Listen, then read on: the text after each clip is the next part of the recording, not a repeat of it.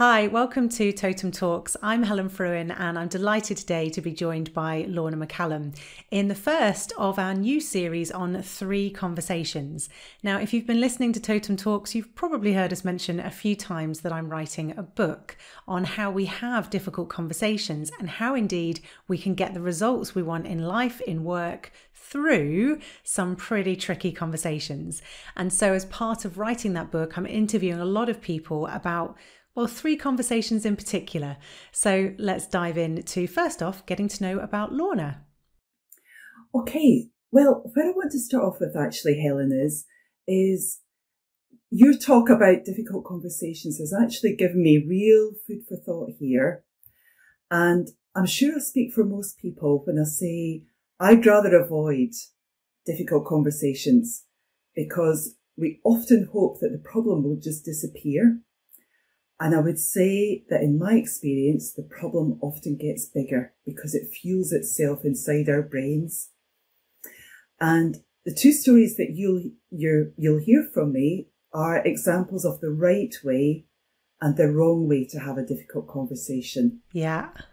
But what I've learned from both experiences is always to ask myself this question. What are the consequences if I don't do this? And it's the same question that I asked myself 11 years ago when I made the decision to give up a well paid job, a company car, and go to university for the first time as an undergraduate student. Oh, wow. What are the con, yeah. So what are the consequences if I don't do this? And the answer to me was a life half lived, never reaching my full potential, an existence and survival rather than enjoying life to its full because what I do now is I work with organisations who, and they're receptive organisations, but they're ones who are want to be courageous yeah. about change, and that for me is the driving passion in my life because we only have one life, mm. and I think mm. not to strive to fulfil your further potential, your, your full potential, is is damaging for me um, and it's potentially shortening the impact that I could have on other people. Mm. So it's it's been quite a journey I've been on, but for me, that that higher purpose is what fuels me on. And that's why I enjoy doing things like this because it keeps on pushing me out of my comfort zone and keeps pushing my boundaries. Um, and that's why I think what you're doing is so relevant, Helen, about having those difficult conversations and just not shying away from them. And that's what I do in my business now is actually talk to people about having difficult conversations. Because when you go through any kind of change, you are going to come across barriers and problems and it's how you best overcome those. And that's, that's what matters to me. Wonderful. Thank you so much. Okay, let's dive into our three conversations. So, the first conversation I'm interested in, Lorna, is a really big, scary one. Uh, a big conversation that maybe you could have avoided for the rest of your life, but you're really glad that you did this. What is that for you? Okay, Helen. So, the really big conversation that I had was actually back in 2008. And just to give you a little bit of context, um, I was working for a big construction company at the time, and I had been off ill with for a period um, of about eight, eight or nine months with depression. Mm. I'd gone back to work, and within about a month and a half, I knew that things had changed. I wasn't getting the support that I needed while I was at work. Right. And I also had the feeling that what I was doing, which working in the IT department just wasn't for me anymore. Mm. So I knew I needed to have a big conversation with my husband. And what happened actually was we were walking home from work one evening and it all just came kind of blurting out, which is not great, not great. Um, for for a man who is is very solid, methodical, practical, having an emotional outburst, not the best, to be totally honest with you. Yeah. Um, and all I basically did was I said, look, I'm really struggling here. It's not going the way that I wanted it to. I'm not feeling supported. I don't think I want to do this anymore. And by the way, I think I've found what I really want to do and where I really want to go is go to university for the first time um, to do an undergraduate degree. So you can imagine his reaction to that, which was, oh my God, so you're basically telling me you want to leave your job, but not only do you not want to get another job, you want to go to university and it's for the first time ever and you're 42 and you know that the tutors are going to be older than you are. What's going on? Yeah. So quite quite scary for him. Mm. Um, but for me, it definitely was a sense of relief, and Right. and I think what worked really well was, although that was the initial conversation, we did have subsequent conversations after that because there was a lot to get sorted out. I was on a good salary. I had a company car. We had to work out right how are we going to make this work Mm. um, what support am I going to get? And starting to go into the detail, which Jackie's really, really good at actually. Right. Whereas I'm a bit blue sky thinker, you know, just feel no fear, just go for it anyway. So I don't always dive into the detail. So having his input really helped hugely.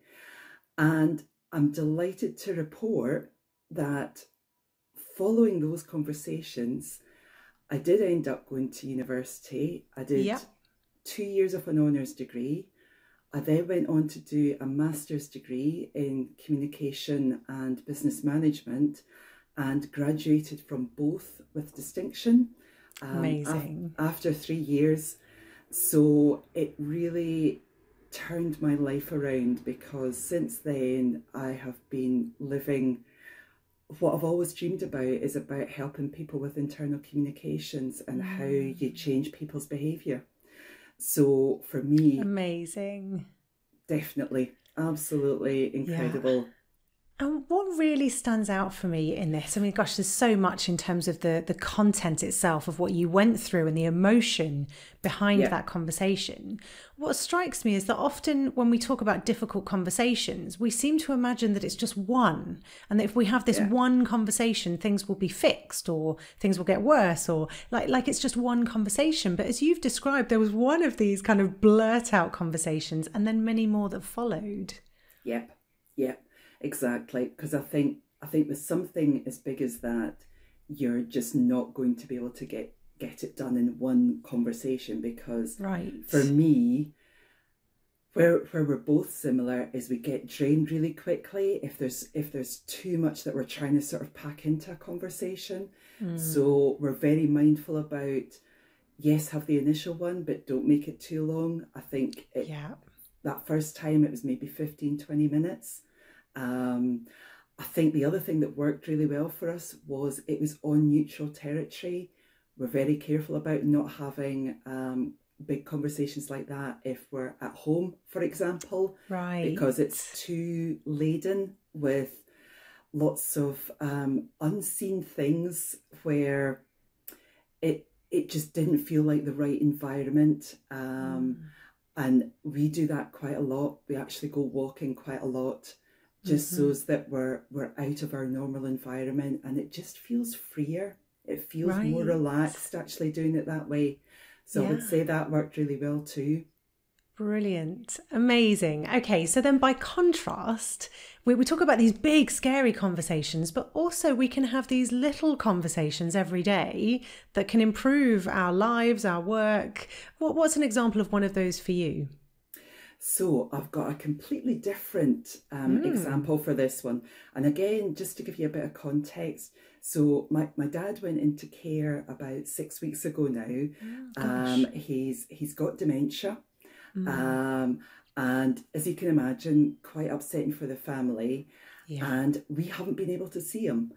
And Oh, it's it's really unfortunate with COVID. It's it's just not been possible to you know just be able to see him. And the home that he's in have been really really good in saying, okay. look, why don't you have a FaceTime conversation with your dad? Okay.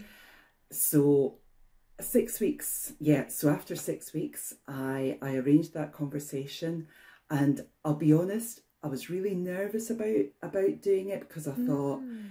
will he will he have lost weight? Will he still know who I am? Will he ask me when I'm taking them home?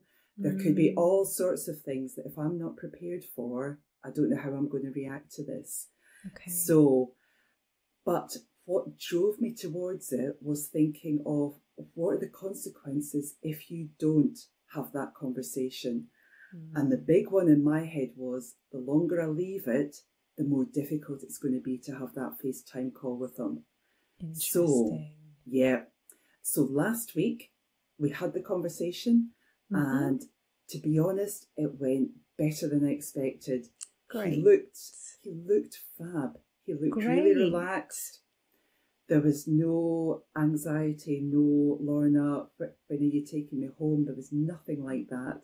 And I just thought this this makes such a difference actually because he still looks like my dad. He's Mm. He hasn't deteriorated and that gave me a huge amount of confidence so it basically just means that i'll be more than happy to do it the next time round Great. and in actual fact next time is next week so Brilliant.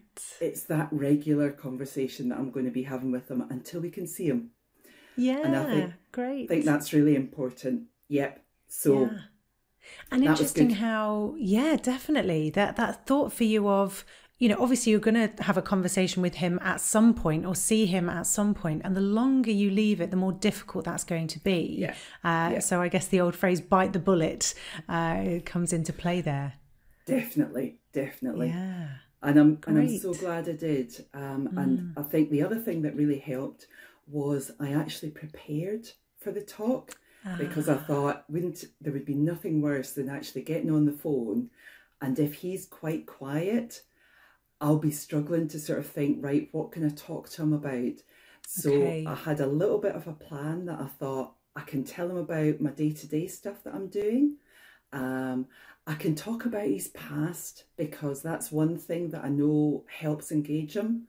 yes. And and I can tell him a funny story as well. So I had that lined up. Excellent. so you know, so I thought I've got my bases covered, so that if I've I've got enough enough material to go on where we're not going to be sitting there looking at each other thinking, hmm. what what do we say next? So. Right. for me, that was that was a brilliant part of it actually. Fantastic. Yeah, And and so I feel like the, the third conversation is the conversation about conversations. And Yeah. uh, what have you learned in all your life experience and, and particularly, you know, now advising people on internal communications? What have you learned about how to do these conversations? I I feel like we've already covered a bit of that in the talk so far, but Yeah. what, what would be your kind of top tips to share with people? So I've got a few. Um, I think my first one is is I would say if you can communicate early, don't let things build up to the extent where you get that blurt out. Um, Mhm. it, it's it's very easy where you've got things going round in your head and you forget that the person you're about to speak to knows nothing of that. So I always think lead up to it gently, let people know what you're thinking because it's it's a high risk strategy having that blurt out because Jackie could have had a very different reaction to that. Um, and it was thanks to his concern that it went the right way eventually. But Yeah. he could have reacted very differently to that blurt out. So that that's my one big tip. Mm. I think I think the second point is is always to think about what are the consequences if you do or if you don't have those conversations, whatever Love they it. are, because that certainly spurs me on quite a lot of the time. What is going to happen if I do have this conversation, and what is the likelihood of things happening that aren't going to go the way that I want them to if I mm. don't have that conversation? So it's all about the impact for me as well. Yeah. And I think the the third point, the penultimate point that I'll make is is have them on neutral territory. Go somewhere Mm. where it's it's completely free and open. Um, for me, it's always got to be walking. I like going by the sea as well. It gives Oh, you a sense of tranquility. So Yeah. that's a good point. We couldn't do that at that point in time because we, you know, it was difficult to get away. But I would always say go somewhere where you feel nurtured and you feel supported. And for me, being by the sea is one of them. Hmm. And I think the final point I would make is is be prepared. Hmm. I don't think overanalyze what you think the other person's going to going to say to you because that will paralyze you. But at least think about likely scenarios of how you think that person might react and be prepared for them. Um, hmm. think about how you might respond. But as I say, don't don't spend a lot of time on it and certainly don't overanalyze it because that will stop you from doing anything. So that would be my five tips. Yeah. Wonderful. Thank you so much. Gosh, there's so Absolute much in there. I think Yeah. uh, if I just pick up on that final one, because the tendency to overanalyze and think, oh, what if Jackie says this? What if Jackie says that? What if my dad does this? What if, and we get into this absolute paralysis of Yeah. panicking about all these different scenarios.